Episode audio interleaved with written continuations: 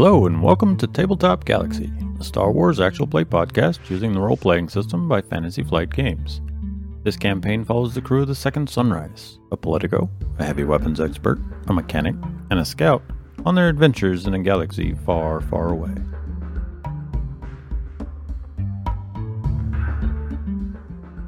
What's going on, everyone? First and foremost, I want to thank you for spending the time to come check out our content here on Tabletop Galaxy.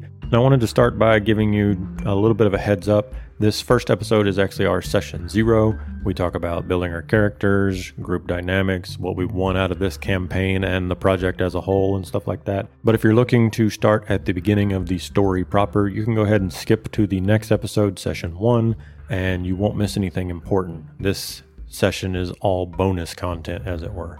And secondly, being session zero, this was our first test recording. So you'll notice that the audio in this episode is a little messier than I would prefer.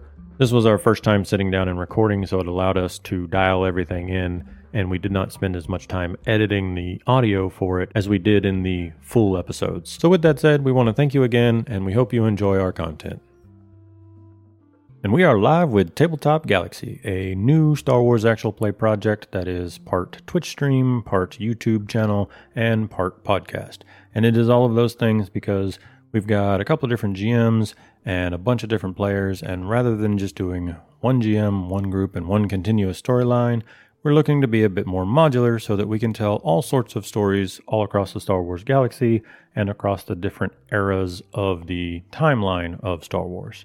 So, not everything we're going to do is here on the podcast. Some of our content will just be live streamed or just make it to the YouTube channel. But you're here, you're listening to the podcast, and this is our primary core campaign. So, I'm going to go ahead and hand it over to Steven, who is the GM for this first arc, and he can tell you what we got going on here. Yeah. So, I'm Steven. I'm going to be the GM for for this first arc for this group. So, we're running two groups concurrently together. so this first arc, it, we're calling it Broken Space. I'm not going to tell you why because secrets and stuff.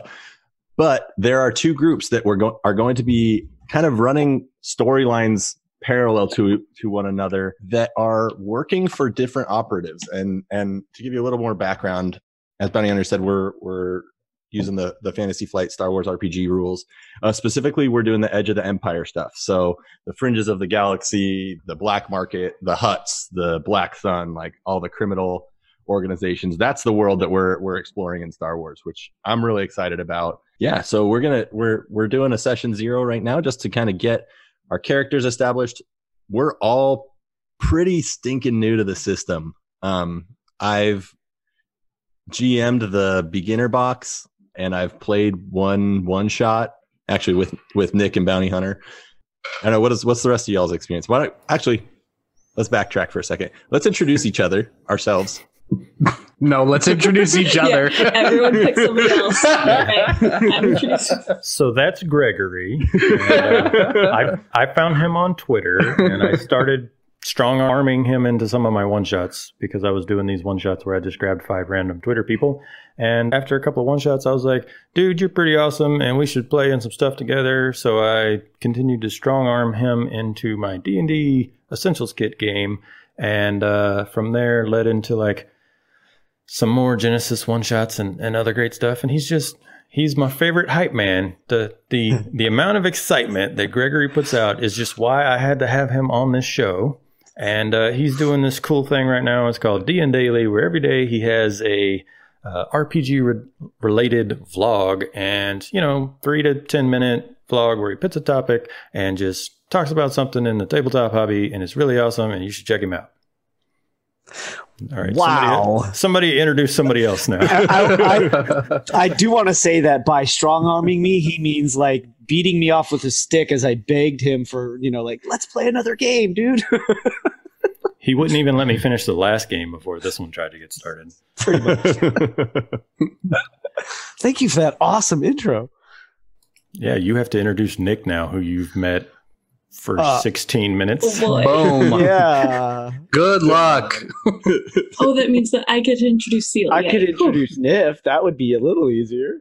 but that's okay. I can do Nick. This is what this will work because I've seen Nick play and I like Nick's style. Nick brings a really amazing character to every game that I've seen, and he is part uh, of the uh, initiative roll crew or roll initiative, depending on which platform you're on, which is confusing. So you have to straighten us out with that, Nick. But they are an amazing group that does incredible games, actual play games, and some really fantastic videos on YouTube, especially uh, specifically around role playing and creating interesting characters, monsters, and so forth. And I love everything they are doing, and I'm thrilled that Nick is going to be our muscle for this game because I think he nails that character, uh, and I'm excited to see what he brings to this table. So, but you do need to clarify for us. How do we know where to find you, Nick? Uh, mo- most of the time, it's going to be uh, Roll Initiative, unless you're on Twitter, and then it's at Initiative Roll, I believe, because Roll Initiative was already taken, um, as I'm sure most content creators understand, uh, as the One Crit Wonder TV can attest to. There, there's a space puppy behind you. Oh, yeah, yeah. I'm wandering around the ship already.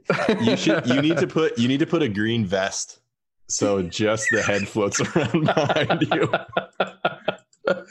oh, yeah, he's a big dog. By the Well, way, is, is that check check check better? Yeah, you're good. Cool. All right, Nefer. Wait, who am I introducing? Not me, Uh, and not Greg. You can't introduce I yourself, can't so introduce, you so, I'm introducing two Seal. people okay. to pick from. All right.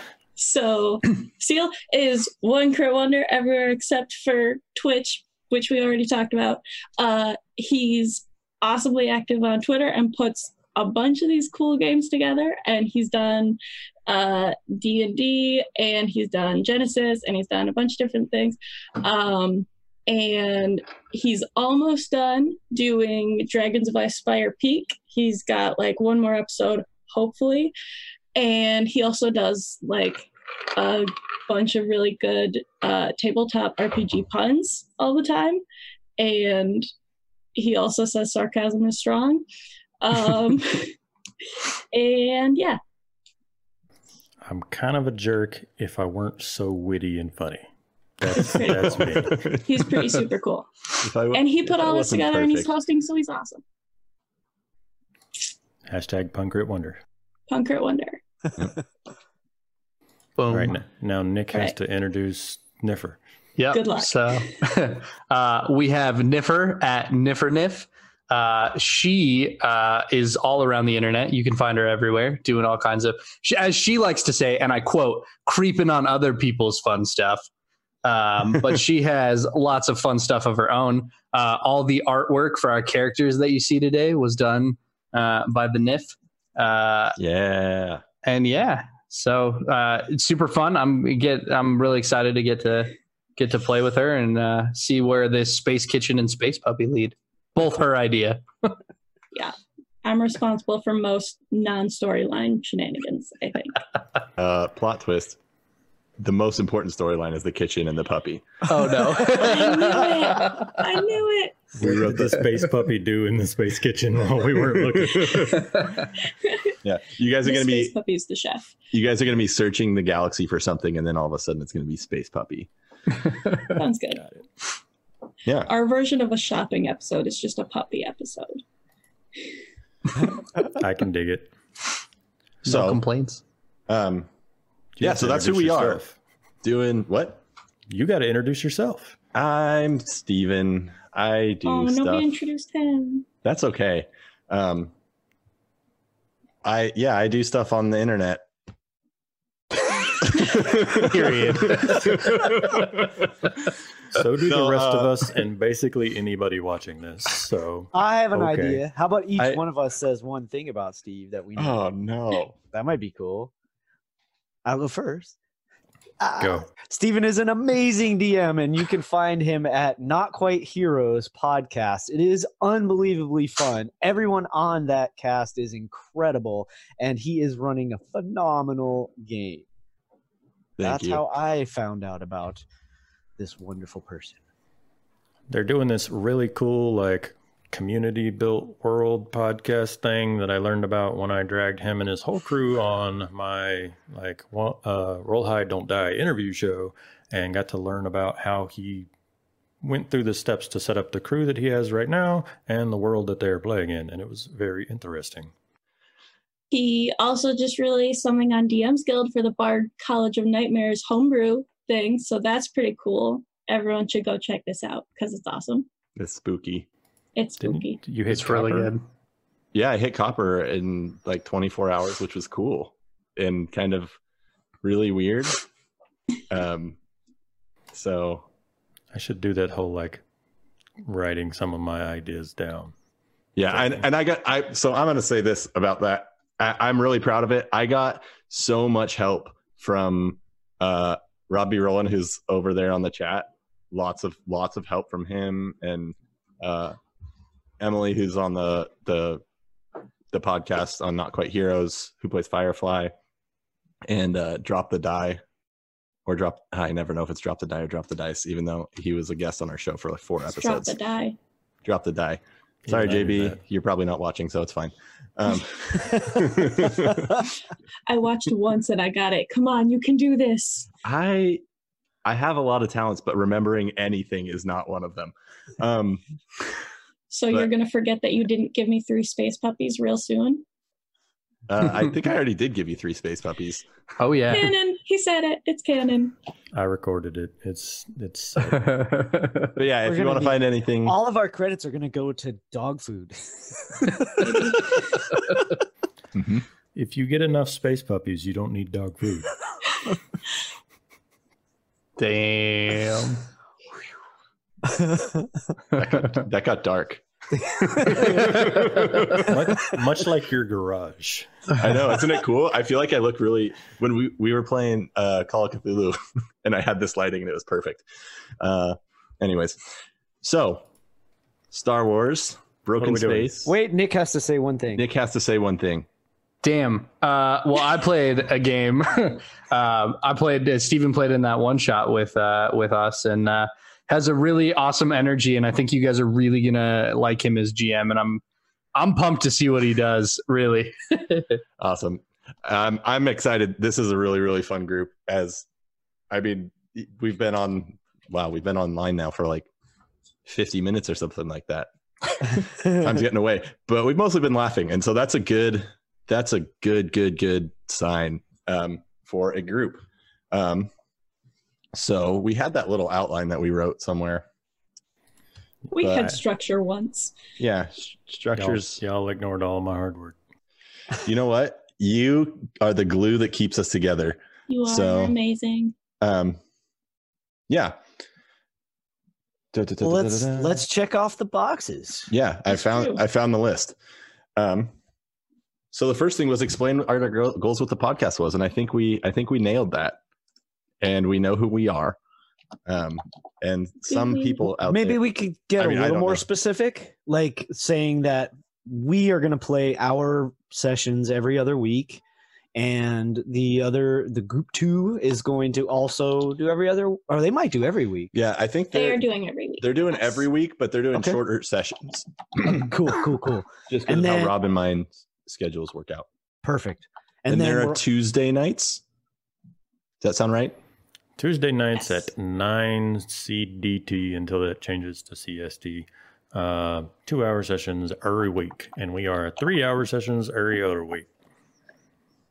And Exactly. then we're also going to intersperse that with an amazing talk show that is going to be uh, headed by none other than Niffer. Yep. Over there, right? Yeah. No, she's not. She's That's over there. me. I don't know. She's over there. That's I'm trying to point across. Is it that way or that way? I got to figure this out. We'll figure it out. Yeah. It's fine. Anyway, so we're gonna do a talk show where we're gonna like recap the sessions, talk tactics, talk mechanics, and then just generally geek out about Star Wars. because we are, like you said, kind of new to this system. And so if you're new to this system, you will see us going, Hey, I would like to run to take cover. And in a like timeout, let's talk about how cover works while we're playing. But we're also going to do things where in the talk show, we, we say, Hey, remember in the last episode where somebody decided they wanted to you know, fly the ship through that super narrow canyon and we got into flying through terrain and that kind of stuff. Well, let's let's go more in depth on that. And so we'll talk about that a little bit, discuss the the recap from the episode of why certain things were happening, and then maybe possibly do like training scenarios where it's like, okay, here's you're all in a ship and you're flying through the Death Star trench. Let's let's talk about the different mechanics of that. So Yeah, because like we said, we're all we're all pretty new to the system, and I think like the more I've dug into the system and and started going through the core the core rule book and some of the expansions and stuff, it's it's really cool. Um, the mechanics are really fun. It's very narrative in nature, but we are new and and there's it doesn't get as much as as much publicity as something like D and D where You can also do things like spin an entire campaign on a planet surface and not really touch on space combat rules and stuff. So you can be on session 30 and then suddenly have a bunch of rules that no one's really messed with before. And you're like, why didn't the pilot read how to drive the ship? I don't know, because y'all made me shoot guys for 40 episodes before you let me fly the ship. See, for not having played this, that, sound, that sounds really deeply personal. I'm just gonna say. I'm just I'm I'm I'm hinting very slightly at someone who may or may not watch this show who was in the group that I GM'd for and spent 12 sessions as one of two pilots in the group and had a whole side arc where they went and stole another ship. So I was like, oh no, the group has two ships. This is going to be like easy mode for them. They have twice as many ships as the module is built for. But then never spent any of the time between sessions to spend XP and like get any actual piloting skills. Oh, and then he bounced it off every jagged piece of metal on Raxus Prime.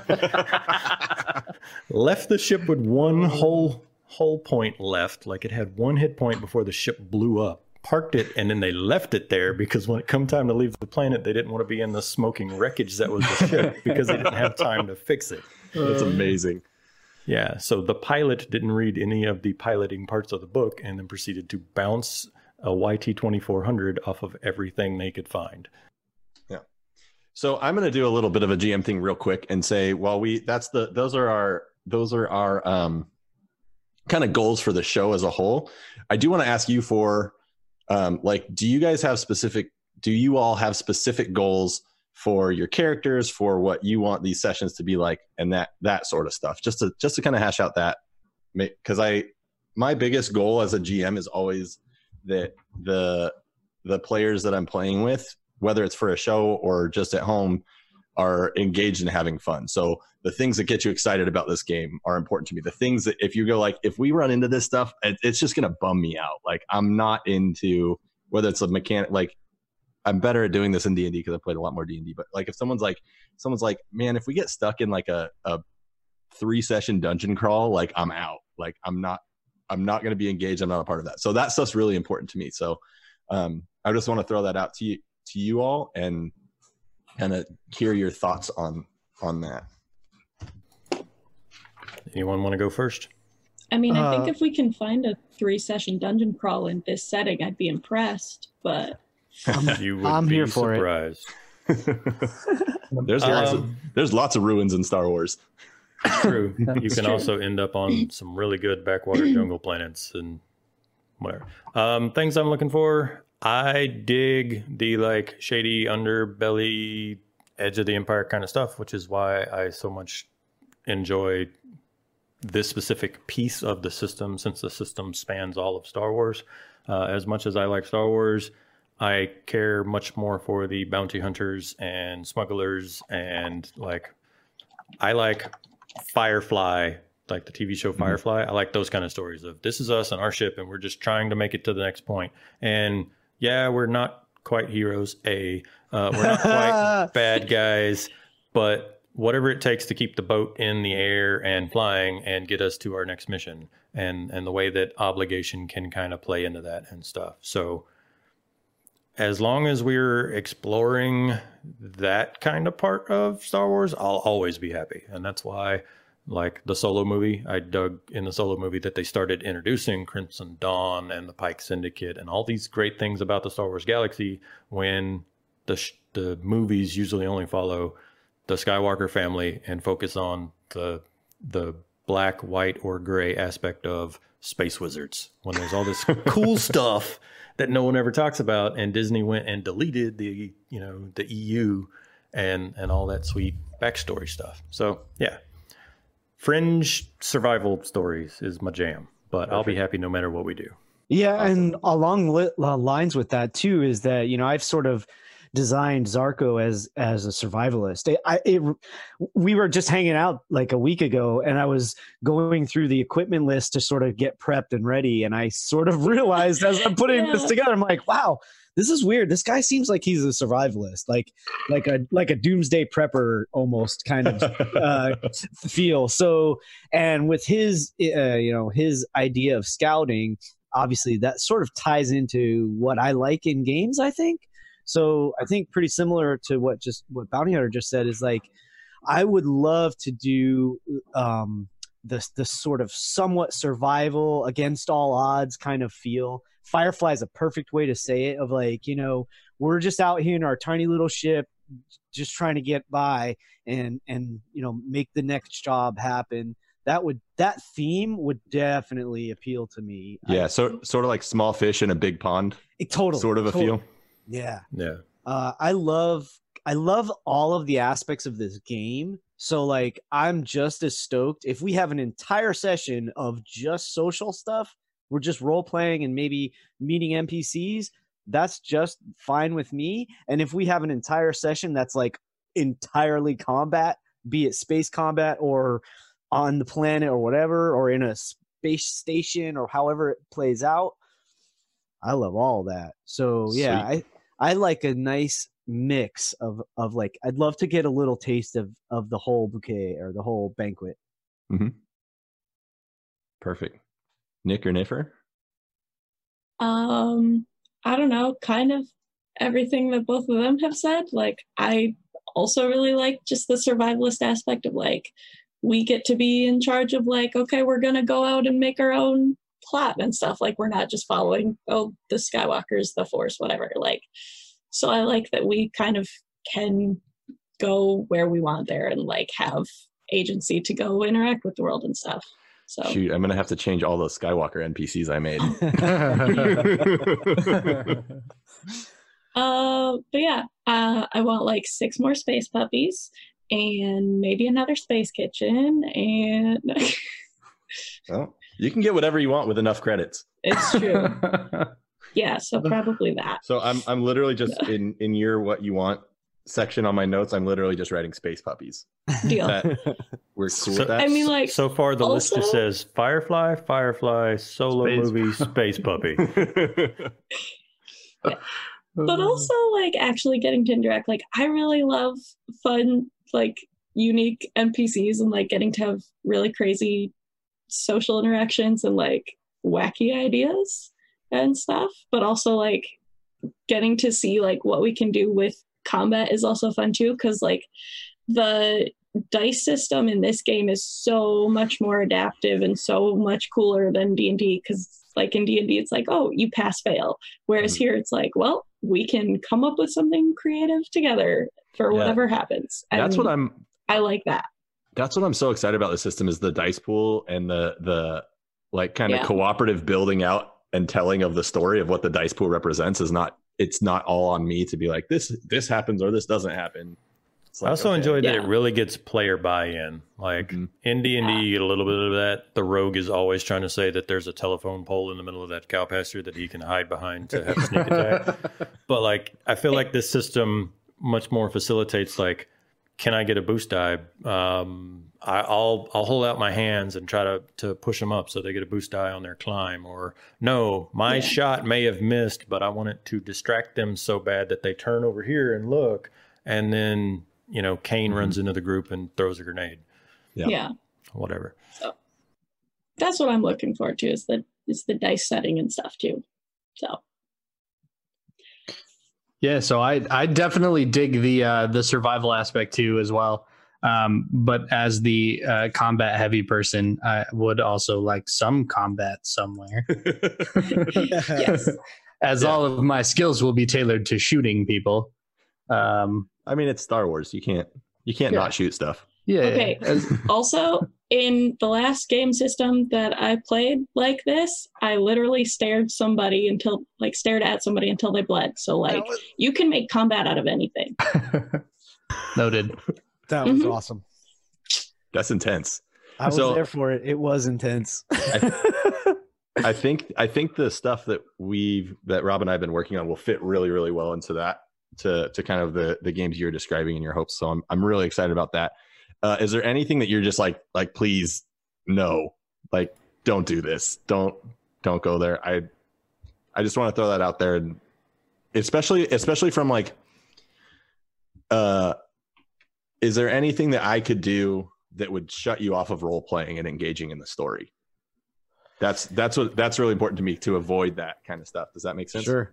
Anything that I would have to answer that question with would be like less of a uh, an RPG theme and more of like don't be a dick. Like- Yeah.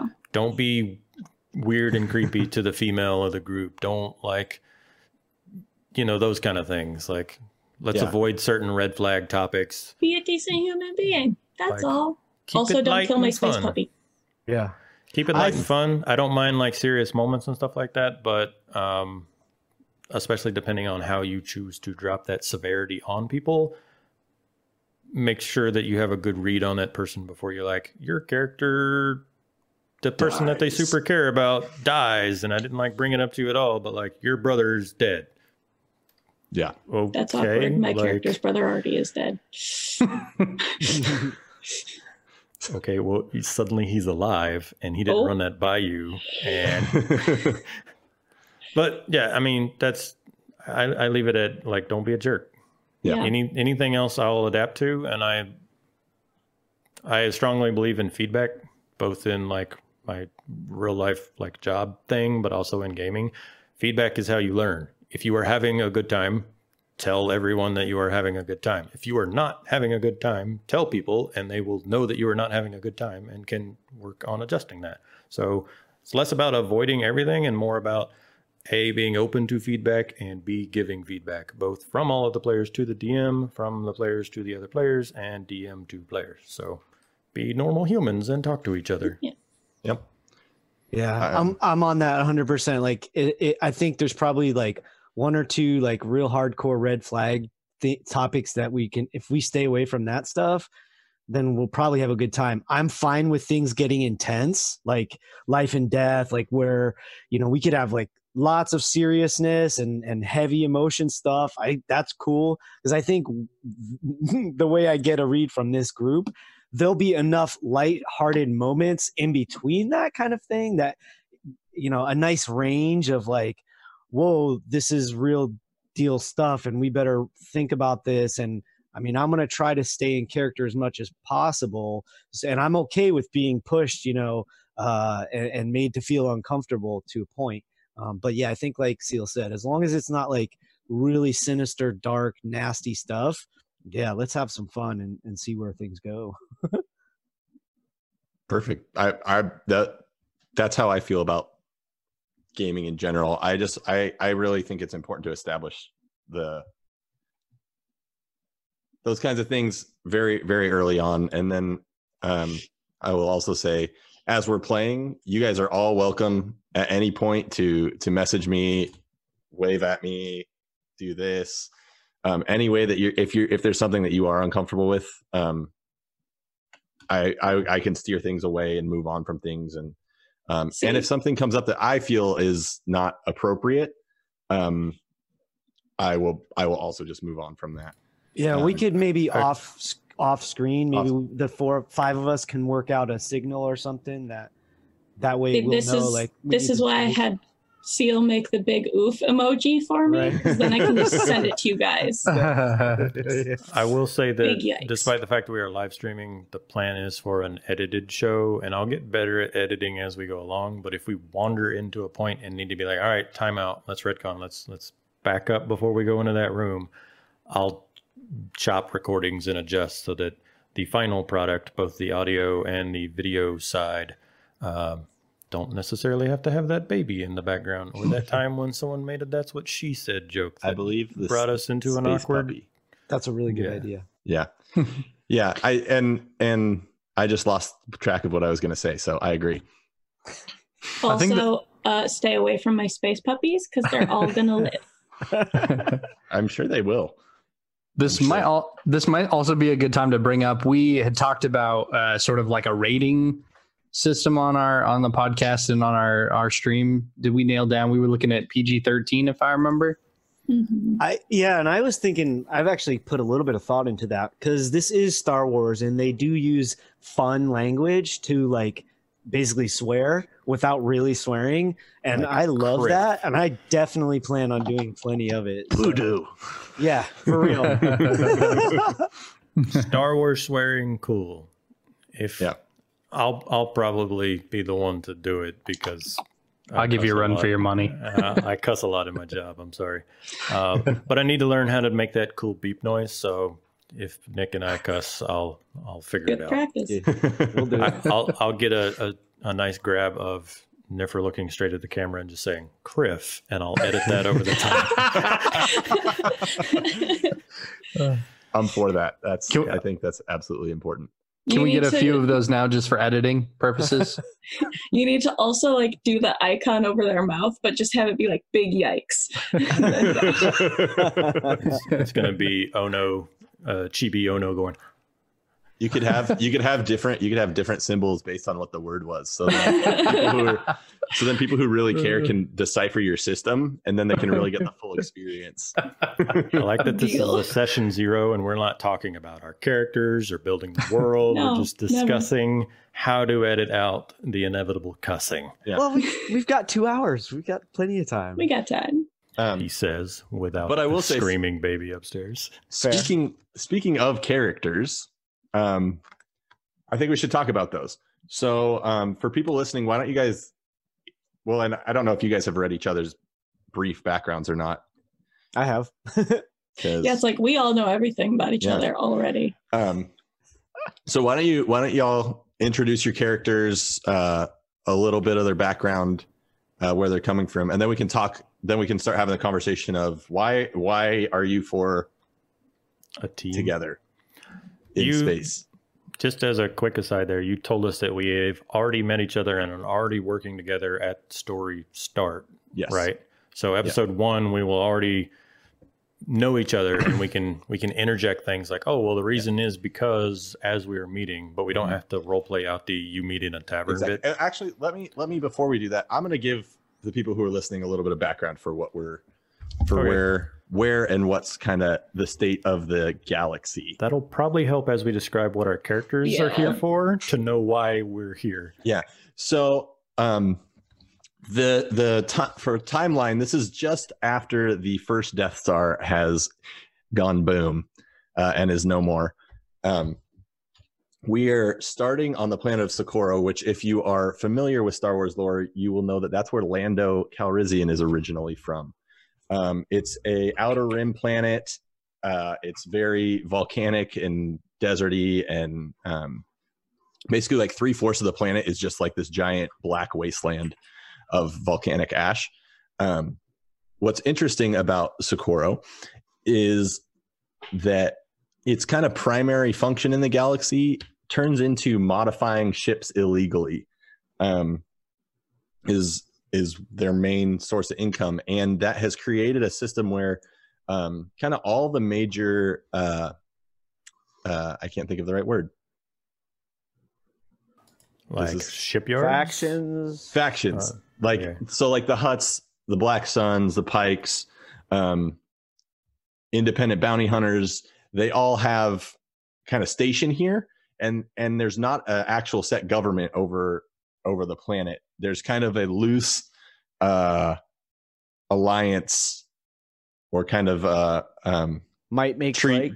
yeah yeah exactly. There's like a loose treaty between all the factions. It's like hey we all we all use this area um but but nobody nobody really necessarily runs runs the planet. Um but what that does make it good for is it's good for picking up odd jobs. It's good for finding mechanics um it's good for earning a quick buck doing things that that the empire is not a super big fan of um there are lots of different people um, who would come in and out of the planet. Um, even the occasional Imperial, ambitious Imperial who wants to mod something specific for themselves.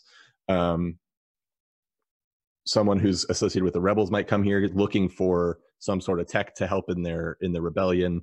Um, there's a whole kind of diverse group of people who will be here, though all of it is black market related. Um, so that's where you're starting. The city you will be in is in my notes. There's Uh, only like two that the Wikipedia page talks about. yeah, no, it's you're you're going to be in the capital, um, which is session zero. Da, da, da. Mm, on Vikea is how we're going to say that is the city that you are all starting in. Um, so I'm happy for however you all got there to be either together. You you can meet on the planet, you can meet off planet, um, you can have run some jobs together. That's kind of open to your to y'all's in, interpretation. Um, so why don't we start? Whoever I'm on I'm on the Zoom chat right now, so I don't know whoever's right there starts. No, we're going to alphabetically because Ellie's character also leads into most Kinda of our other. Yeah, yeah, that makes makes a lot of yeah. So it, to it makes know the most Start. sense That's two fair. two ways. So Yeah. Ellie, Ellie goes What up? first. Okay, so I am going to be playing Ellie, uh, full name Ono Elikemi. Uh, she's a Twi'lek. She's purple, and she's a uh, colonist for like the career type, and then her specialization is Politico, which basically means she is from the core planets, and so she's a lot more like interactively talking with people and like kind of more the face of the group. And so, kind of the backstory that I have for her is she was part of the Black Sun organization, like this huge interplanetary mafia type thing. And she was kind of like all set up of like, okay, she's going to take over for the family. And then she decided that she didn't want to be part of the mob anymore. So she stole a lot of their property and ran away. And that's how we got our spaceship. So, and that always ends positively. you know what? I'm trying not to think about that. um, and I'm going to backtrack real quick because I don't know how many of our listeners uh, or viewers have played uh, the Star Wars Fantasy Flight game. So um, every character has a species, uh, Twi'lek, um, and a career and a career specialization. Um, so that's that's kind of the language that that Niffer was Yeah. using there. Um, Twi'lek, uh, just forgot what you are. colonist, Colonist. for career, which Yeah. means like from the inner planets and like Mhm. started in the inner worlds and made it out to the outer rim somehow for some reason. So Yeah. If you want to think about it in D and D terms, for anyone coming from that particular uh, field, your species is like your race. It's it's the the type of person you are. Your career is your class, and then your specialization is your subclass. So she is a colonist, but there are six different kinds of colonists, just like there's you know multiple kinds of fighters. So Yep. there you go. and the way that I got off of the so I, uh, my character started on Coruscant actually like the most well known biggest city planet in the world It is a city Galaxy. planet. That is, is absolutely accurate. Yeah. so the way that she got off of Coruscant was she essentially said, like, put out a public call of, "Hey, I have a ship. I can't fly it. Somebody fly me off of this rock." And I think I'm pointing the right way. yep. Okay, Down here. Oh no, down here. That's it. there. Yeah, so Zarko is a uh, so I'm playing Zarko Cruz, and he is a human, and the career is explorer, and the specialty is uh, scout. And so Zarko's story start basically is that he was raised by sort of uh, like middle echelon family where they were basically like mother's a scientist, father's an engineer. They're skilled workers, essentially, have a comfortable lifestyle. And all he could ever think about was like the stars and what's out there and get me off of this crazy city world with too many people and species from everywhere. So he uh, became. He also was fascinated by like archaeology and ancient civilizations and this whole, you know, just all this kind of mythology. So he decided to take an apprenticeship or a internship or something like this, and went out with an exploration crew out to the outer rim. And when he got out to the outer rim, he studied everything he could. He learned everything he could. Uh, in particular, he learned how to like be that guy who like drove the forklift and and the you know dr- you know piloted the ship or whatever needed to be done. He would put his hands on it if he could. L- tried to learn from everybody. And when that ended, they brought him back to Coruscant, and he was like, you know, miserable. Like, what the hell am I doing back here? I can't stand this place. I need to get off of this this rock and well it's not even a rock get off of this you know giant metal sphere of people and then uh saw this saw this ad that said hey i need a pilot.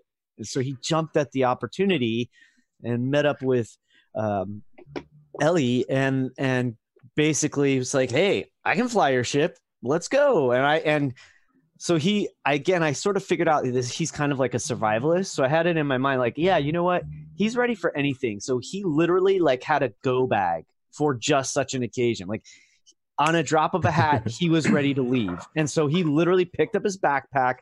He probably responded to her ad and said like yeah i'll be there in like five minutes and we can go. And so grabbed his stuff went met her and they left the planet. Then he found out about what he got into. And it's like oh great. So It's I like may that have, GIF I where may they have made a mistake. It's that it's that GIF where they open the trunk of the car and just like a billion space puppies pull out. yeah, that, that's that's it uh, the classic space puppies. If so kind of wrong place wrong time uh sort of but This is what happens when you take jobs off of space Craigslist. exactly That's exactly what it was. And so I, so we have so this is kind of going to tie into one of the discussions we have to have tonight about our ship because we had sort of toyed with the idea that the ship that sh- she didn't really know what she, what she was doing maybe when she was picking a ship or went into dad's like collection of of old spaceships or something. And when we got on it we're like um this thing's a wreck. We need a mechanic. And so probably then found i think the idea is that uh, maybe i had some connection we haven't worked out the details but i definitely know v as a mechanic out Well, in the outer rim so i'm like let's work out those details. i know a guy yeah so I I know know a a guy. guy. yeah Um, as far as a previous backstory between Vosk and Zarko, I am cool with that. I am also cool with you literally arriving on planet and needing to find someone because who I am playing is Vosk. Vosk is a Duros. Uh, they're the, the green alien guys with no noses and ears and stuff. Uh, the species as a whole, though, is they're the people who first did uh, hyperspace travel in uh, the Star Wars universe. Like they're the ones that brought that technology to the galaxy. And That's a so fun fact I didn't know. yeah yeah, Mhm. they uh they're they're kind of like natural born pilots and and they have that like look to the stars wanderlust about them. And he has the same thing. He's he's a native of their homeworld Duros. Um and i'm still working out some of the kinks. I had a, a story back when he was originally a human but then everyone was playing humans and i was like oh i'll be a cool alien guy. Um, so I changed it, and now my well, I was going to join the Empire. It doesn't really work because the Empire tends to be very xenophobic and not want uh, alien officers. So I'm gonna I'm gonna tweak that slightly. But what I got so far is Vosk was on the Duros homeworld, and he wanted to get out and explore. And he thought a great way to do that would be to to become like a real pilot. And I don't want to like cheese too much on the the Han Solo kindness of it. Uh, but he he headed out to the Arkanis sector, which is kind of near where we're at, and there's a there's a lot of uh, piloting schools and stuff out in that area, and that life didn't work for him. Whether he thought he could join the empire and didn't realize, or whether there was a, another um, non-empire. this girl, Niffer's dead. yeah. Hi, Uh, sorry, I was coughing and figured you didn't want to hear it. Yeah, Yeah, no, we all did. Um, Whether it's the effort, it the effort to conceal it was noted. Yeah, the, um, I tried. whether I do the empire or like a private organization or what the the plan is is I was going to work for someone and like learn to pilot and stuff like that and it didn't work out so instead I I I took my knowledge of ships and started kind of working on them and found that I like that much better. Yeah, I can fly. It's a thing I can do, but I like the actual nuts and bolts working with ships and I would like to own my own ship someday. And to that end, kind of found myself working for uh, Hutt Cartel. Um, not directly like for a Hutt. I wasn't, you know, directly hired by Jabba the Hutt, but it's a crime family, and somebody kind of crossed my path at some point, and I started working with them. And next thing you know, like they provided the funds for me to get like actual schooling and then the funds if I take more obligation. We'll get into that when we talk obligation, but they basically gave me training, like real training instead of like whatever space YouTube videos I could find. Um, and so now I find myself indebted to a Hutt cartel and not something I'm extremely against. Like I'm not on the run from Black Sun level of like obligation, but Wow, I definitely called out. definitely owe some people. And so I feel like when y'all showed up with your busted ship, whether it's just old or actually busted, hey, a chance to make money and pay off that debt that I have is what ropes me into this thing. And we'll get more into that when I talk obligation. But that's who I am. I am, I didn't do all the things. I am a Duros uh, species um, technician career mechanic specialization. Nice. I can kind of fly. I can kind of activate computers. I can kind of work on ships. You can definitely use duct tape. I can point a blaster towards people. Better than me. well, I could probably help you with that. And that's why we found you. so I'm playing Kane McAllister. He's a, uh human hired gun career with a mercenary soldier specialty. Um, Kane was born uh, on Corellia to a pretty standard military family. Um, he was an only child and kind of grew up uh, with this overbearing father. Um, he ended up joining the Empire. Um, and uh, at pretty early at the age of 18 um, and eventually worked his way up into a uh, into a command. Um, and he was actually on the Death Star when it did its test run on Jedha um, and seeing the horror that uh, that the Empire could cause and their ability to just devastate a planet. Um, he decided to flee um, the he decided to flee the Empire. So he stole plans for their next mission to warn the rebels before the Empire got to them. Um, but before he left that Death Star that day, he sent a message to his dad. And the message said, "I'm sorry." And then he stole a he stole a ship and flew away. Uh, and he flew to to the rebels, uh, who immediately didn't trust him. Um, but he managed to convince them and get them out before the Empire showed up to uh, to destroy them. Um, and he worked for the Reb- uh, he worked for the Rebel Alliance. Uh, he was actually leading a Black Ops mission, um, and in that mission, uh, they appear to be betrayed, um, and everyone except Kane is murdered. Uh, and he manages to escape with his life, um, but is warned by one of his old friends in the uh, Rebel Alliance on the way back. Um, and so he manages to not go back to the base and not and evade capture.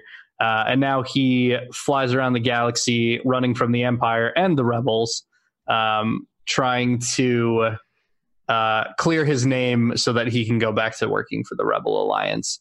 Uh, and now joining the crew, I guess I'm also on the run from Black Sun. So there's that. Maybe. That's just yeah. Ooh. That's just So- that's a perk of the job. We got, we got three people that Black Sun hates. A guy who somehow pissed off both the rebels and the alliance. Somebody who's working up a sizable bill with Jabba the Hutt. Cool. And space puppy dog food we need to buy. Yeah. So, which that'll lead into the obligation conversation, um, which I didn't even think about how fun of a rhyme that is. Right. So, so that's nice. Um, so one of the things that I love, love, love, love, love, love, love, love, love, about the system is obligation, uh, because it's a game mechanic that is designed to to push character backstories and narrative um, and storytelling, um, which is really really cool. So the way it kind of works, actually, you know what? So you know how to do that. You know the system better than I do, which is always good when you're DMing. Uh, why don't you?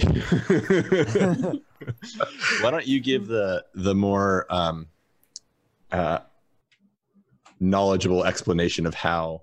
Nope, he's leaving. He doesn't like the idea. Oh, I thought he was just. I thought he, He's- I thought he was like, was- nope, nope, I'm out. I thought he was was- going to post that YouTube video again.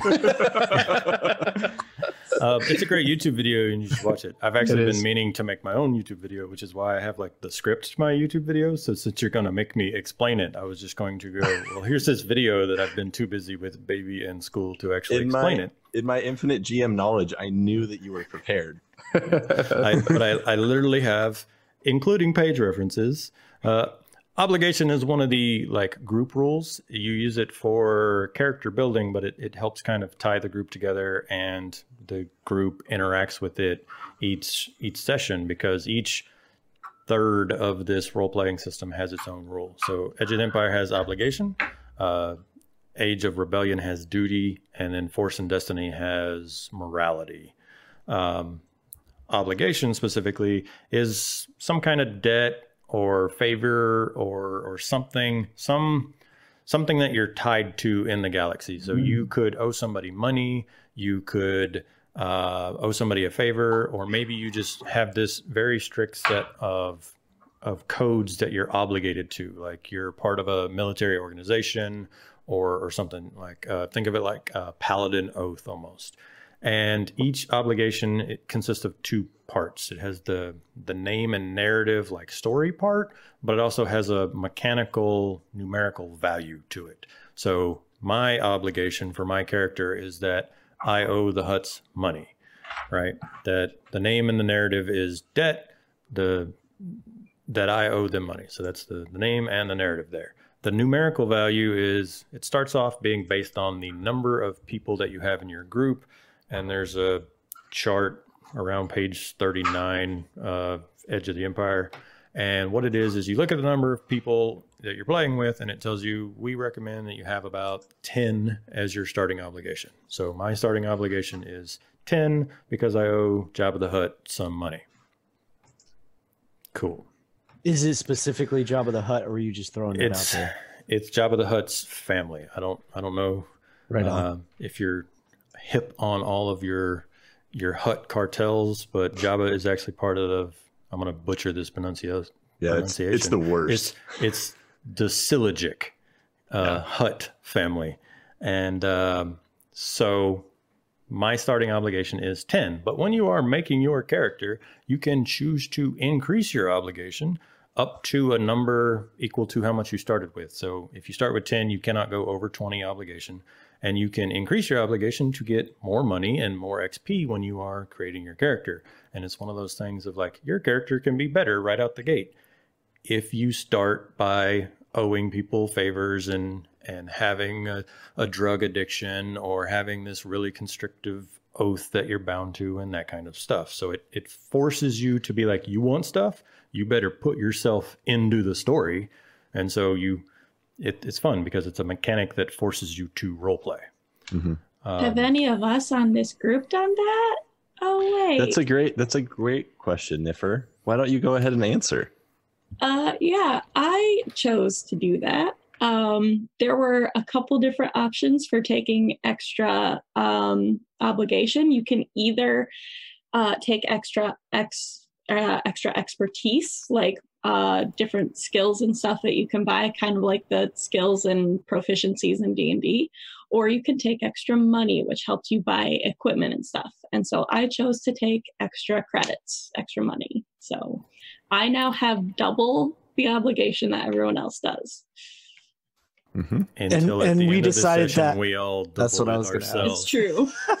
I I left it open. I haven't decided to take or not take obligation yet. I figured I'd see how session zero went as to whether I started with 10 because Niffer's got daddy's money and she's paying the bills, or um, I don't know. If it was 15 XP that I could get, I would know exactly what I would do. But with only 10, I'm like, eh. Yeah.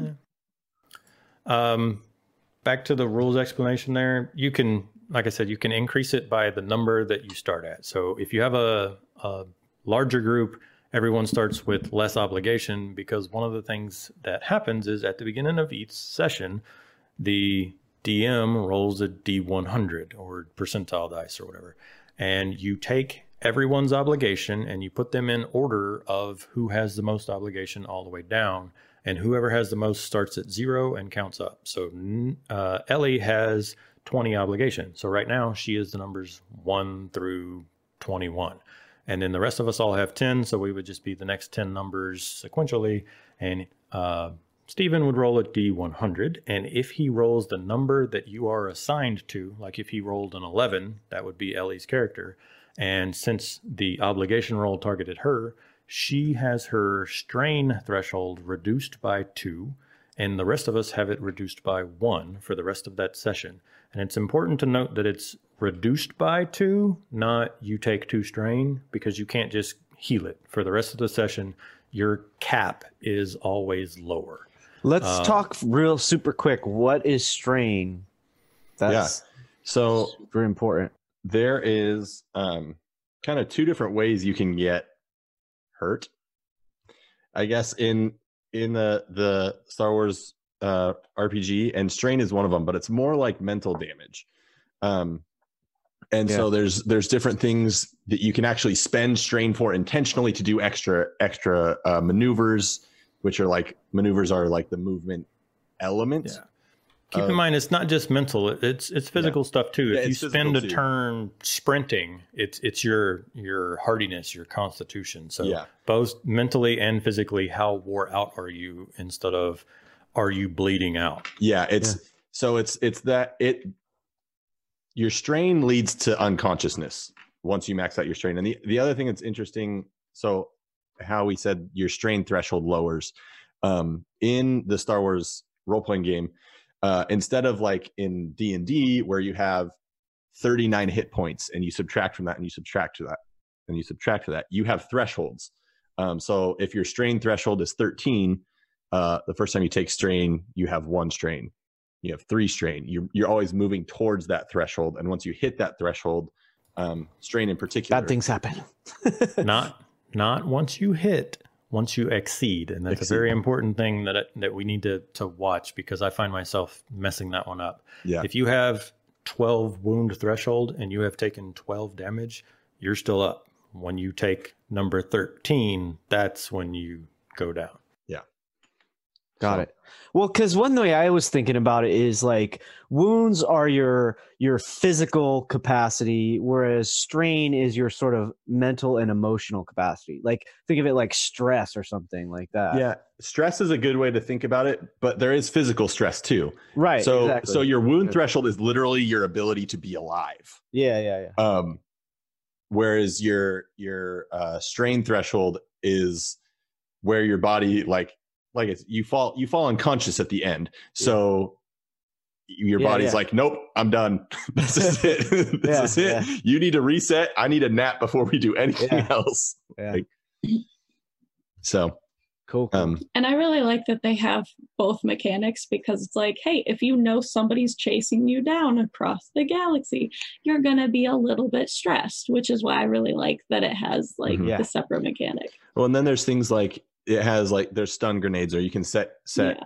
your your um weapons su- certain weapons to stun Yeah. uh, and you can specifically attack the strain threshold um which is sort of one of those unlike d&d like d&d you can say like oh this is uh, non-lethal damage like if you're Yeah. shooting someone with a blaster you're shooting someone with a blaster unless you set it to stun like you can't be like be like okay blaster like be a little nicer um like Awesome. so So with obligation, what? So this was one, sort of one of the things I needed to specific, you know, to get more specific about because I was looking at the oath for Zarko, and not the way I was reading it was like it can be sort of a personal code, and that's kind of how I was uh, initially thinking of his obligation is like he's he's like made this um like self declaration or this commitment to himself, but it's uh, I probably haven't had a chance to kind of express how it manifests for him.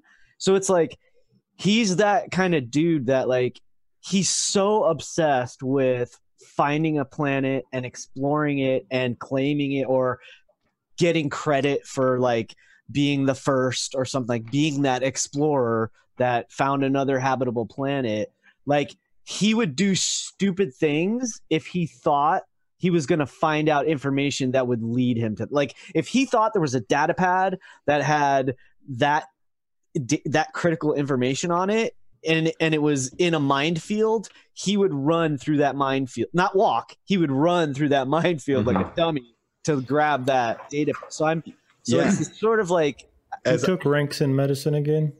I, I thought about making it an obsession, but I felt like obsession was more like uh, drug addiction. ki- That was how I was reading it. It was- but I guess it could work either way. yeah i think It's one of those systems where you I- can you can do that kind of thing. An oath can be to an organization or I mean it's it's up to you. It's narrative. So Yeah. And I so when I was reading your background, I your so the other three characters have pretty um shallow. I, they're not shallow. They're they're really interesting backgrounds, but they're they're very easy to be like, okay, Cut like and dry. someone Yeah. someone from Ellie's past that's part of the Black Sun organization shows up and she's like, "Oh crap, like we got some problems, guys." Whereas your your character what's so interesting is it it leads a lot of opportunities for me like to be like at the beginning of a session to be like, "Oh, and I, I I might like whisper this or do this off camera or even like record with you prior to us actually all meeting of being like you find like you said a data pad with coordinates to somewhere You and just leave that at that. Yeah, you should do things where you say, at some point tonight, you're going to see a data pad and you're going to know it when I say it, but Mhm. it's the one. yeah And that way you don't have to interject it so the rest of us know what's going on. Just Yeah. all of a sudden, that's a good Zarko so does something. Yeah. and we're all like, so awesome. and yeah. yeah, that's that's my two cents on that. yeah no i think that's a really good idea Yeah. The other thing too is like again where where I said like he's sort of the survivalist. So like hypothetically, we have to make an emergency landing on some planet, uncharted or charted, whatever, and we definitely want to get the hell out like outside of of a city or where civ- there's no civilization where we won't be easily found. He's the kind of dude that would he would probably wander off and not even think of like, oh, sh- I should tell the others I'm going to go check this thing out. and then like they all wake up or look get like, where the hell is Oh, Zarko? no. And he's out, you know, and there's some crate dragon chasing him or something. right?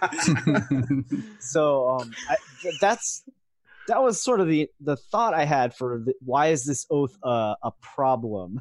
yeah no and, and i think i think it leads a lot of a lot open to you role playing that that like deep seated desire to find something at the expense of those around you and at the expense of yourself um and that's i think that's gonna be that's gonna be really fun and that's gonna throw some really interesting wrenches into Dang, now I'm jealous. Oh you don't worry. There's plenty of wrenches for you for all of you. I actually have a couple of complications that I've been thinking up as well because, I mean, uh, Ellie's character already had the debt thing going, and I wanted money from the Hutts just for my for my thing. But if I took that second obligation chunk, whether it be XP or money, do it. I've I've got some things where it's like, all right, well, we'll all just take the extra obligation, and there'll only be ten numbers that he can roll at the beginning, or we're taking all the strain. But Do it. I wanted to hear how bad Nick's character was going to be hated by every governmental force in the galaxy. well, I love the idea that that K- Kane is maybe this like actually genuinely good guy, but just stuff has just like followed like like it's born under a bad sign or something is not yeah. working out his way. Wrong place, wrong time is like I- his life. I also considered being the jerk that's like, okay, I'm going to listen to who everyone is hated by, but then I'm going to be buddy buddy with them. Like, I'm actually a rebel spy. And at some point, I find out that Kane is the guy that Oh. did that oh. thing. Oh god. Like, I've I've toyed That with would be those. cool. And That would be cool. Or like Black Sun offers to pay off the debt with the uh, the Hutts, no questions asked, if I provide information. You know those kind of things. Great. I like it. Well, I was the other thing we haven't mentioned about obligation is you can accrue it also, Yeah.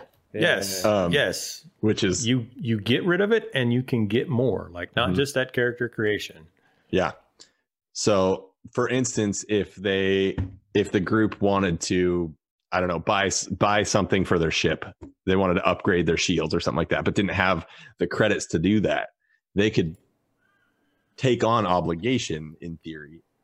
Right, Um, which is why it's important to have not everyone pissed at you because right now I'm indebted to the Hutts, but I can go to the Hutts and be like, "Hey, my ship's falling apart. I could really use 5,000 more credits." And then Stephen can be like, "All right, it's only 15 more obligation." Yep. So, so it's Thirty. it's it's it's my favorite. It's my favorite mechanic in this game, honestly, I think it's Um, pretty cool. So- especially for longer run stuff. Anyway, go ahead, Greg. Well, I was just gonna say let's let's dial in. Let's make some decisions. Like, so did did um my initial thought was that uh that uh they're gonna it's gonna happen sooner. Like Z and V met out in the outer rim. Like when he was out there, because he was, I just had this idea of him like he would talk to anyone. Like he would just, he just wanted to. If he saw you tinkering with a ship, he would literally just walk up and start talking to you. And I so I had this thought of like he might even not even know how good that Vosk is, but he just knows Vo- he knows his name. Like, oh, hey, wasn't that wasn't that Duros dude out there somewhere? And like maybe we can look him up. Um Do you have But- any specific planets that you went to on your sweet internship? I don't know enough of the uh, outer rim to have decided that, so I'd have to look. Tatooine, Dantooine, Cantooine, Right? all of them. All, all the all the wings. all the um, not something that we need to work out just a second, but we can just say there is a planet that we were both at, and you know it. It could have just been the port that you came into on that internship before heading out somewhere even further, and I could have just been there. Yeah, yeah. Uh, but we could have we could have worked for the same place. I don't see why why not. If you were the forklift driver, I could have been a truck driver or whatever. cool. And Yeah. I can, like I said, I left mine open to kind of patch in as we needed. Once I changed it off of I'm a human, I want to be a. if I can be aliens, I guess I'll be aliens. Yeah. No, I think that's a great that's a great connection point, especially that with works for me. especially with Zarko's like kind of personality of just like like hey, you're doing something. Tell me what you're doing. Do I? Fascinated by everything. yeah. because that's how I am. Yeah. Um. So, so then we need to. So, what about how? How do we know our uh, muscle man? Yeah, we the the kicker here is getting Kane in the group. Yeah. So I've actually I've been thinking about that a little bit, and I think that um, since I'm on the run from both the rebels and the empires, I uh, am taking odd jobs or doing whatever I can to kind of survive in the meantime while trying to look for my uh, you know my secret. And so I think I would have actually picked up the bounty contract from the Black Suns uh, and would have gone to hunt uh, Oh No down. Uh, and for some reason, uh, you know, I either you know met for some reason I got I got convinced not to turn her into the Black side. I I have we a thought. offered I have a a space puppy. well. I have a thought about that. Is because I feel like your your character's background um, and Ellie's background have some parallels in that like Ellie's like my family is doing some like like Jacked up stuff. like not into that. And you were and your character Zane was like like uh, or Kane excuse me. Kane was like like the empire like I'm not about that. Like this is bad stuff. And so you pick up this contract just assuming contracts are for bad people. And you're like okay like at least I can at least I can do something good. And then you meet this Ellie and you're like oh you're not a you're not a bad person Wait a minute. That's, that's better than what I had because all I had was that scene from Firefly where Mal's on the loading ramp and Jane's right there, and they're like, "You Oh don't my even have your own room." Uh, so, So- yeah, no, I, I really like that a lot. I think that I do too. I think that uh, I would have I I think it'd be cool if everyone's cool with it. Uh, you know, if I actually would have managed to capture Oh No, uh, and then on the way back, like as we're flying back, uh, you know, we kind of have this dialogue. Uh, by the time the other two manage to sort of catch up with us, um, as they go to get Oh No back, if we're at that point where I would assume that you guys have already, because you, uh, Greg, were the pilot that got her out of there to begin with, right? Muted, you're muted still muted. Thank you. Uh, what I said was he doesn't necessarily think of himself as a pilot. It's just one of those skills that he Okay. has picked up along the way. Um, and uh, I have I kind of have this thought of like um, Zarko and Voss, just sort of like, um, okay, you're driving, or something. like neither one of them is particularly is like, I'm the pilot or some. I don't Yeah. know, but Neither of us are the pilot specializations, but as we get into spaceship stuff at some point in the game, we'll, we'll have a teaching moment about that. But they're the great thing about spaceships is everyone can have a job, Mhm. and if both of us are in the cockpit, you, You can the job have better. pilot actions and co-pilot actions. So Right. there are things where if the pilot is focused on getting from point A to point B, the co-pilot can be plotting the hyperspace jump and all those Han Solo and Chewie things. Like while Totally. Han is getting away from Tie fighters, Chewie is flipping on the other half the switches and stuff like that. So it will work in tandem. You know, while Kane is on the uh, uh, dorsal gun and Ono's in the kitchen trying to get 15 cans of dog food from rolling down the hallway. the most important job um definitely. the other the other thought that to to kind of uh, piggyback off of off of that idea nick is if you if the contract would take her take you and her to socorro um is where you would have turned it in Hmm. then- Ooh, and because there's Black Sun on Socorro. yeah That's true. because there's everybody on socorro so that's this uh, so he could have. So that's a pretty neutral- He caught the two of us, right? Yeah, so Like, don't I was have, just there Don't have and- your escape route from Coruscant be Socorro. Have your escape route be Yeah. somewhere else. That works. Kane Mhm. catches you and brings you to the closest Black Sun Well, outpost. maybe we which went to is- Corellia. What were you on Corellia or no? This was after that. This is way Yeah, after yeah, that. yeah. So Let's, were- let's get somewhere near Socorro so that Socorro Yeah. was the closest bounty turn-in point because he doesn't want to have to ship her all the way back to core systems to turn her in totally. if he can just you know run down to the closest 7-eleven meet a black sun guy outside of it and Yeah. throw it in her And hand over the hostage. Yeah. yeah That's how Um, things go. and when y'all come to socorro zarko can have that moment of well now that we're here i at least know a guy because zarko and voss could have met on socorro before and you knew that i was here that works. yeah That- I like think that, that- that ties everything in really in a way that makes sense and i think it could it could particularly i feel like like kane and ellie would have had time to have the conversation obviously that kane's like oh maybe you're not so bad.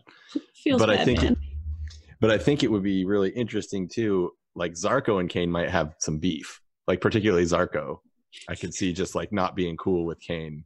Like even though eventually he lets ellie go like still being like wait a second like we can have this cool well, yeah, thing 'cause, I too, mean, I- where I all of could- y'all show up and you've decided that you're gonna like work together. You, you've convinced Kane not to turn you in, and you're like, well, since we're here, and the ship's beat up and- or whatever that we figure out, y'all come get Vosk. And Vosk isn't aware of this weird triangle that y'all have created Right. yet. He's just here to fix the ship. Right. And a the good next thing you bounty- know- bounty triangle. Yeah, and then it's like, Zarko, Well- what the heck have you got me into? Yeah. Like, And that's that's like the question for all of us. We're all like looking at each other, each Yeah. of us, Yeah. going like, "What So- the hell did you just get me?" Which into?" actually, yeah, which actually, yeah, like, um, Zarko's Like, like, what the we heck? need to run away. And Zarko's Yeah. like, "Oh, I know a planet." yeah. but also Zarko's like, like, wait, why are people like hunting you? Like, Yeah. what's what's Yeah. that deal about? I'm so I would- to them. I can That's see all. that. I can see that. Um, Just dad. right. It's just dad problems. Story of my life. I could see that perhaps what happened would be like um so Kane uh probably uh Zarko has a little bit of ability to defend himself, right? So cuz he has to he has to be able to survive against just about anything. And so probably when Kane tried to capture Ellie, maybe Zarko was like doing the stupid chivalrous thing or something or even if he was trying to protect his I own need. skin, right? and then and, and then just Kane just like easily overwhelms Zarko, right?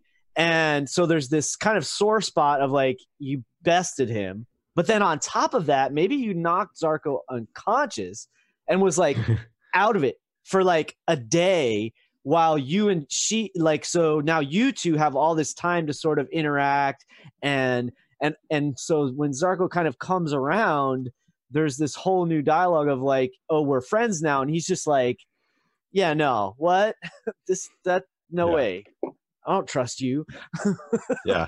Yeah, yeah.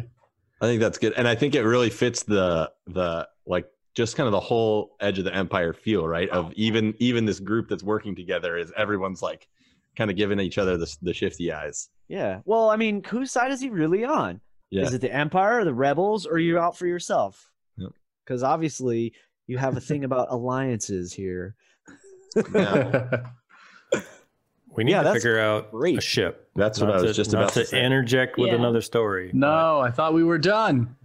Thought we nailed We it. figured it out. I'm I'm asking if that's the plan because Yes. remember that the Deal. XS stock freighter is technically 4,000 years old. So we need to figure out whether it is somehow one that has survived for 4,000 freaking years or whether like somebody somebody did things Retrofit. Where they had a YT 1300 or a YT 1000 that they're like, I'm going to add a body mod on this to make it look like the pictures of what the XS stock freighters used to look like.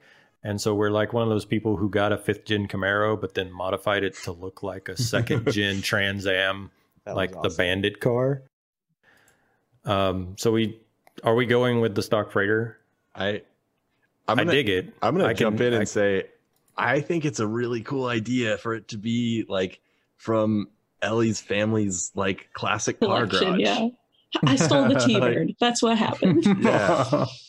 But like Okay, it's so- it's just it's so just we are show. going with my she didn't go to the garage she went to like the jay leno garage and got like a model a and zarko was like this is what we're taking and then and then got out here and was like hang on i know a guy because like we're gonna need We're some gonna help need to, help. Yeah. to, well to at get the this same time the he air. probably would have freaking fallen in fallen in love with it too because he has this sensibility about like like ancient stuff and old tech and and probably mm-hmm. was like oh hell yes Yeah. we're riding in style but damn do we need to fix some stuff Well, and I I imagine it I imagine it looking like super nice on the outside. Like like it's pretty. yeah pristine but, But- it runs like crap But like you, yeah, like nobody's touched the engine except to like make sure like it has to work well enough to like get it serviced every once in a while. I, I, that's what I'm assuming happens to starships. We- sometimes. Sure. We'll, we'll go with that. Um, but like it's not in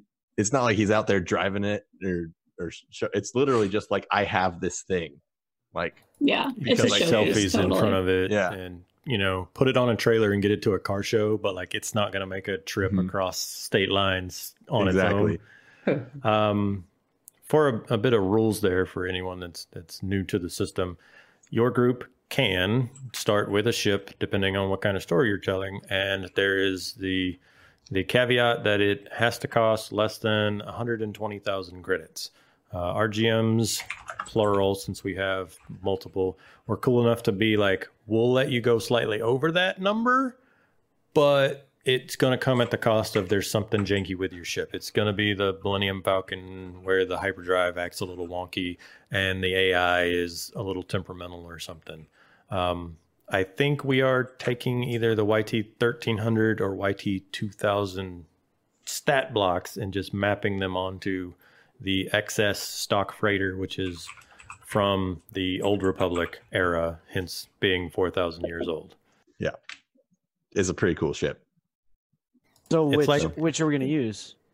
Thirteen or Um, Where's the I'm, I would have to look at the weapon loadouts and stuff. I think the YT 2000 is technically an upgrade across the board on most things over the 1300 in that it's also more expensive.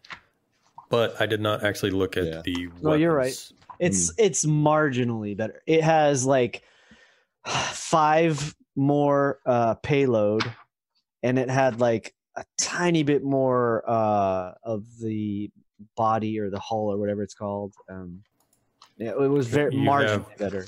Yeah, you have your hull trauma and you Right. have your system strain because Yes. starships, like characters, have two sets of um, Damage hit to take. hit points Yeah. or, or thresholds. You can have your ship shot to death, but you can also strain it out too much by doing too tight turns and punching it too fast too often and you know doing crazy Ivans. God, where is this starting ship? I'm trying to flip through this What are you looking for? the starting the starting ship stuff. I was gonna look through it. Like specifically the stats of the YT thirteen hundred? Yeah. Um, I can look it up on the That's internet. the two. Th- okay, so the two thousand. Here, I got it right in front of me. The two thousand. Uh, the silhouette is four. I'm not sure what that means. Is that like the size of the ship? Yeah. yeah. so silhouette is essentially your size, how easy Okay. you are to hit. So, So- TIE fighters can hit carriers easier than carriers can hit TIE fighters. Okay, sweet. So the YT two thousand is got a silhouette of four, speed three, handling zero. Uh, the defense. Uh, I don't know what these mean, but it's FPSA is one F and one A. Armor three. Forward, aft, Forward, starboard, port. Perfect. Okay, thank you. That makes perfect sense. So one in the forward and one in the aft. Uh, armor is three. HT, which is hull, tr- Hull Um, trauma, yeah, is twenty four, and the SS threshold is fourteen. system strain. System strain. So it's Wait, got uh. Is are you looking at the I have different numbers than what you're saying. Oh well, My then I'm. I'm just using the one that's on online. So we'll use Oh. the book. Tell us Yeah. the book. What the book says. So the yeah, silhouette's the same. Speeds speeds three. Handling for the 2400 is zero. Handling for the the 1300 is uh, minus one. Uh, the defense is just fore and aft is one on both of them. Armor three for the YT 1300. Uh, armor four for the 24.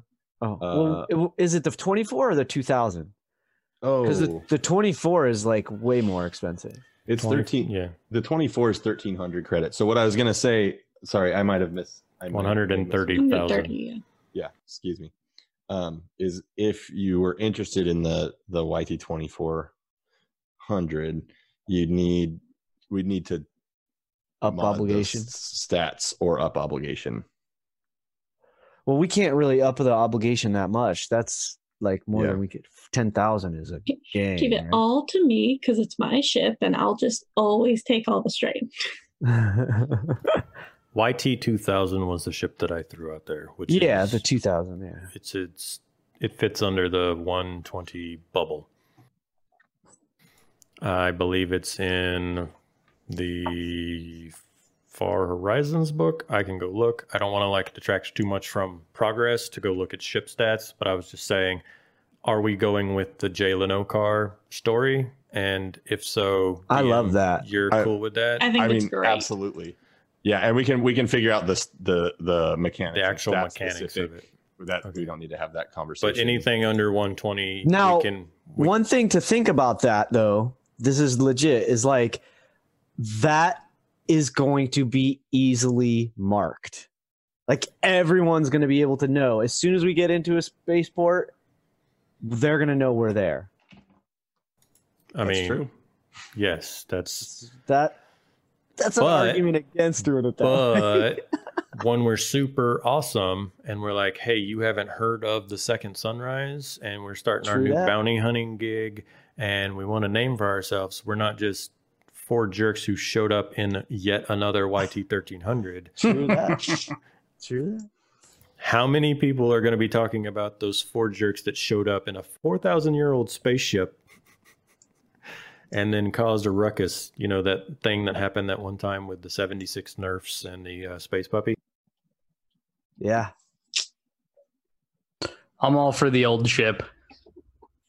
Okay. Okay. We'll, we'll figure out sideboard and we will announce uh, via Twitter or at the beginning of episode one of this show which which actual ship stats. It's going to be something that makes sense. We're not going to take an X-wing stats and map it onto this thing. It'll be one of the Corellia systems light freighters, like a hmm. thirteen hundred or a one thousand or a two thousand. So Yeah. Well, I mean, since we let can you know. afford the 2000, that seems like the most sensible one. you get the two thousand without having to look at the front of it and its weird, stupid fuselage cockpit that makes no sh- sense for a spaceship because that Yeah. thing would rip off every time you broke Atmo.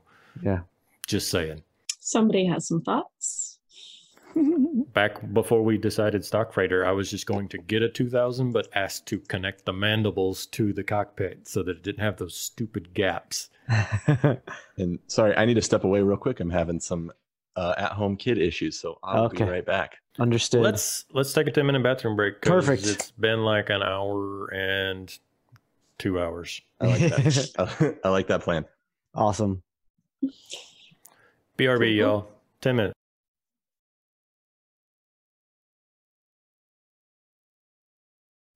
Hey, so we're doing that extra 400 credits. Um, did y'all already buy gear? That's fair. More or less. Yeah, I did. Okay. so I'm you- actually like. Thank you for 100 getting us back on topic. Sorry, all viewers. Eh, it'll all be cropped out, so only the people who were putting up with us live had to deal with that. Um, but I was going to get us Thank slightly you, on live topic viewers. Yeah, Yeah, when, uh, gear, gear, gear. when live Steven comes back because back on topic. I need to get upstairs at some point, and so like Yep, yep, yep, yep. getting the intro hook from Steven is the last real thing that I uh, need. So I'm going to discuss weapon type things, and so much so that I, I grabbed the book off the shelf because it it's for faster flipping. Um, It's true. what what are y'all looking at in terms of weapon and armor? Uh, Especially Nick, since he's both our weapon and our armor. I'm gonna also open that. I wanted to. So I was actually thinking, due to my backstory, that I was going to take obligation just because it seemed to make sense story wise. Um, so I was kind of looking at some of the like weapon modifications, but um, nothing specifically. But I was thinking about spending money making my gun super cool. Well, are you taking the ten obligation for a thousand? Uh, yes. Um, what? and So we start. Remind me again. So you said we start with four. For credits obligation for what? Uh, yeah, credits. fi- sorry, it's five, five- Start with We five start with 500, plus You the get four hundred. 400 from her, from me. But and if y'all are taking your own, I want my money back. No. Um, this is where we diverge from the rules in Inner Homebrew because the starting Yeah. characters should only ever start with 1500 credits if they take full obligation and full credits. Um, our GM is nice enough to let Niffer spread the money around so the character who's probably not buying a whole bunch of armor and guns anyways gets to spread those credits out across and lets the shooter people be able to actually afford their weapons because you'll learn that unlike d&d it's actually pretty tough to start with too much stuff in this game Yeah, it if you like if you go for like good stuff you start with like a leather jacket and a blaster pistol and a comlink. um That's but kind of so where I'm at. we'll we'll start with Kane. You're starting at 1900 monies. Um, So, so is it a is it five or ten obligation he can for, take for an extra thousand? It would be 10 i feel like Let- Hang on. Because what I I'm looking at says it's five obligation for one thousand credits. yeah, yeah, because it's what's- ten obligation for twenty five hundred is which oh is that's what, what, I it is. took. yeah 10 like, for how much? mm, 10 Twenty for 2500 Oh my god, how much for a jetpack? Hold on. Ah, Uh, If you're let you- taking obligation just for a jetpack, one, I'm, I'm jealous. not. Two, i want my money back two, give me my four hundred. i found the jetpack and it is 4500 Damn it. we'll get That's on the wish list. We'll get there. It's on the, we have a wish list already. All right, all right. Uh, I we want a robot arm. That's on my wish list. we were talking equipment because I came back and they were talking AV stuff because apparently Niffer's been using her wrong microphone this whole time. So that's a thing we should work out before session one. Nice. I'm sorry. hence the cough, the infamous cough. I'm um, sorry. I was letting the group know that the wife's getting tired and the baby's getting restless. And so I would like to do the hey, here's the hook. And at that point, I can high five and leave. And if y'all want to keep talking, uh, I welcome y'all to do so. Uh, but I need the hook from the DM and then I'm going to skedaddle. Okay. well, let me pull up what I wrote. Okay. So Oh, this is exciting. we're going to officially be back. Gregory, I just want to let you know that you spend the greater part of this session like in the lower third Sorry. of your frame.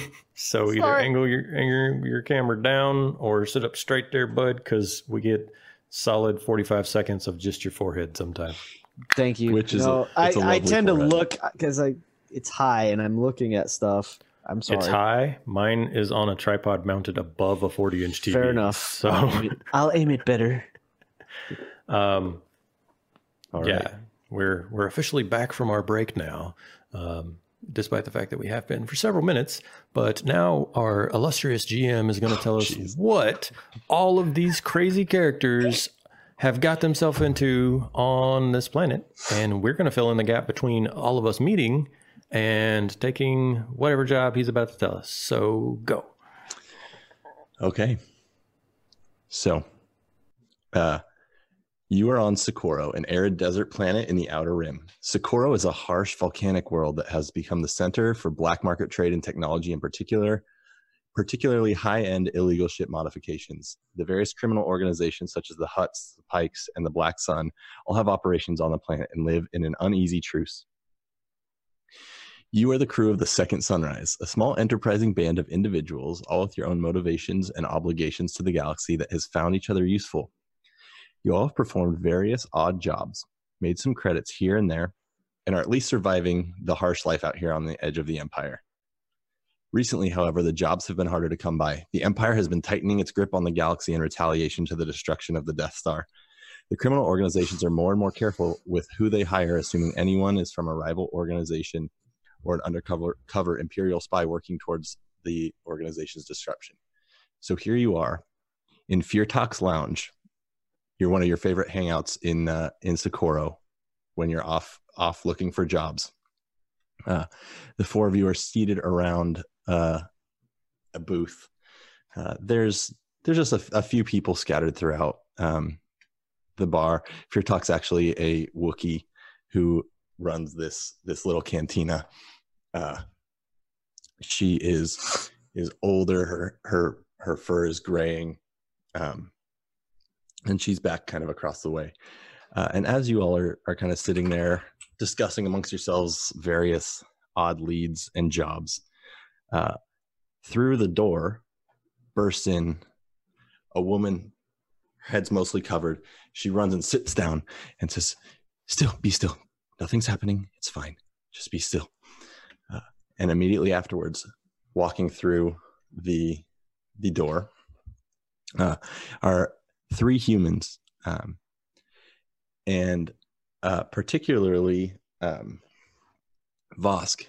You recognize them as hunt, Hutt bounty hunters. Um, they look at you. One of them pulls out a blaster, and that's where we're going to start the story next time. Dang.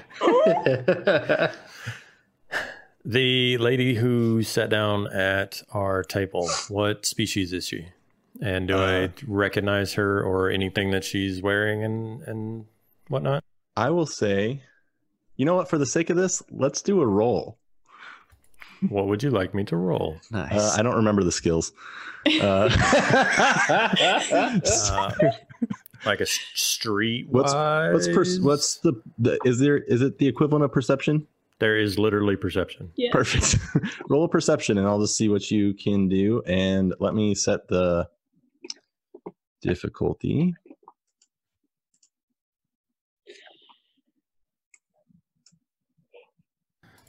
This is the first official roll of Tabletop Galaxy. Ah, And if you are ready, I will click the button. Uh, I I think it's The set. thing. don't mess it up. Remember to click out of the box so that it accepts it. Okay. Three successes. Wow. So, as you look over at this uh, female figure who sat down, you notice a few spikes coming out of your head, and you recognize that she is a Zabrak. Um, and she also has a small um, necklace. And as you look at that, you recognize a little um, rebellion symbol of the rebellion around her neck. I need to look up whether there's an, an actual name for that symbol. I know Yeah. what you mean, but I don't know Yeah. if it's called like the rebel crest or or what. But that's what you see, and you will all have to figure out what's going on next time on Tabletop Galaxy. Hot start. Oh no. Yeah. Oh no, I'm using my last name already. Oh no. All right, so that's where we're. That's the hook. Oh boy. okay. Like I said, the, the group of y'all are welcome to keep chatting and stuff if you want. I'll leave the stream going so that it records and that people can hang out. I just gotta go. Um, but up to y'all. Yeah, I I probably have to go do some dad stuff as well. Wikipedia Yes. says it is the Alliance Starbird, also known as the Phoenix. All Got it. Okay, so you see the phoenix. Thanks, Got it. All right. Well, uh, we're gonna wind down here. Uh, I have some audio, video feedback to give folks. I got. I'm gonna play around with my overlay a little bit before next time. Um, I'm gonna do a little bit of editing.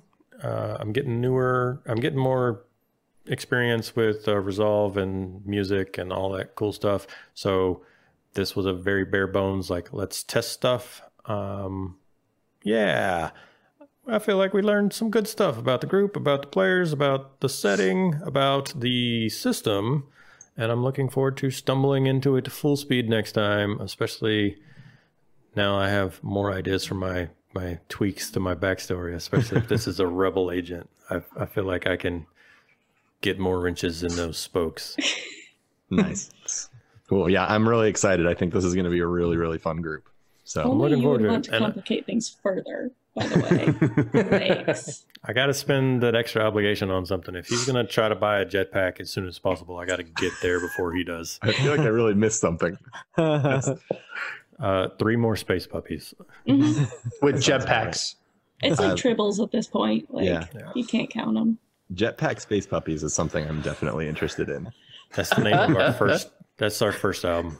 That sure sounds like a band name. Yeah, that's Uh, that's going to be the band. That band is going to appear in every cantina you guys ever show. up in. Yes. I'm into that. That's going to be the NPC's band, the Yep. one that we're creating on Twitter. Yeah. Yeah. They're going to be the front man of the space love jetpack space puppies. Yep. All right. Well, we are going to go ahead and shut down here. Thanks everyone who hung out, and thanks everyone who's listening. We will be back in two weeks at six o'clock PDT. If time zones, if time change is still a thing, I forget. We'll be back at six Pacific time, whether it's daylight savings time or not. So, good night, everybody. Yeah. Good night. Space stuff.